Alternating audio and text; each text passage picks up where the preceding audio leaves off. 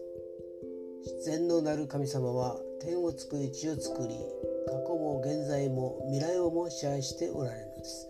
そして神様の御言葉は必ず成就するのです。今までも成就してきたし今からも成就していくのです。今日も主の御言葉に聞くことができますように。それでは今日という一日が皆さんにとって良き一日でありますように。よッしーでした。